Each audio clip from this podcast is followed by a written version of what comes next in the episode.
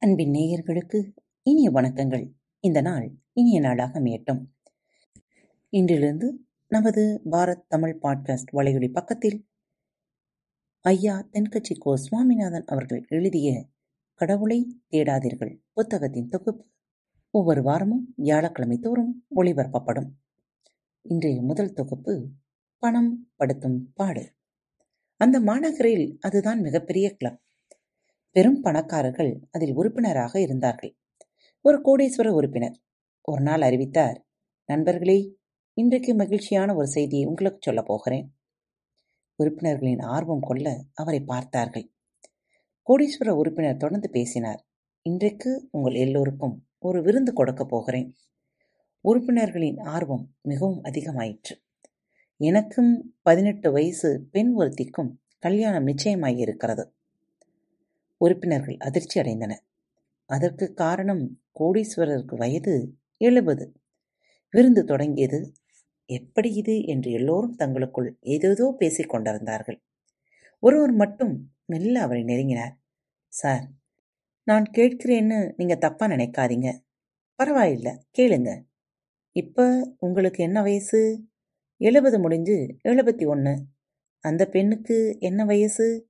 பதினெட்டு முடிந்து பத்தொன்பது ஆரம்பம். உங்களை கல்யாணம் பண்ணிக்கொள்ள அந்த பெண் முழு மனதுடன் சம்மதித்தாளா? ஆமாம்.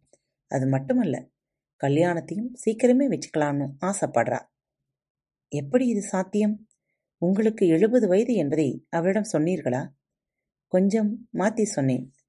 மாத்தி சொன்னீங்களா? எப்படி? எனக்கு தொண்ணூத்தஞ்சு வயது என்று சொன்னேன். தொண்ணூத்தைந்து வயதான நான் சீக்கிரமே செத்துடுவேன்.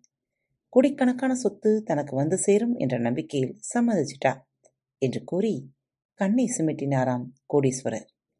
எப்படி இருக்கிறது பாருங்கள் உலகம். அதனால்தான் பெர்னாட்சா சொல்கிறார் பணத்தை மட்டும் சேர்த்துக்கொள். உலகம் முழுவதும் சேர்ந்து கொண்டு உன்னை ஒரு பண்பாளன் என்று கூறத் தயங்காது. ஆனால் இந்த கதையின் மூலம் நமது வேண்டுகோள் என்னவெனில் பணத்தை கொண்டு எதை வேண்டுமானாலும் வாங்குங்கள். பணம் நமது பண்பாட்டை விலைக்கு வாங்கிவிடாமல் பார்த்து கொள்ளுங்கள். பணம் மட்டுமே வாழ்க்கை அல்ல. பணம் நம் வாழ்வில் ஒரு பங்குதான். உங்களது சந்தோஷம் என்பது உங்கள் மனதளவில் இருக்கக்கூடிய ஒன்று. அதை வெளியில் தேடி உங்களை நீங்களே களைத்து விடாதீர்கள். மீண்டும் அடுத்த தொகுப்பில் சந்திப்போம். அதுவரை உங்களிடமது விடைபெற்றுக் கொள்வது உங்கள் அன்பு தோழி. அன்பு நேயர்களில் பாரத் வலையொலி பக்கத்தை தேர்ந்தெடுத்து கேட்டுக்கொண்டிருக்கும் உங்கள் அனைவருக்கும் மனம் நிறைந்த வாழ்த்துக்கள் நன்றிகளும்.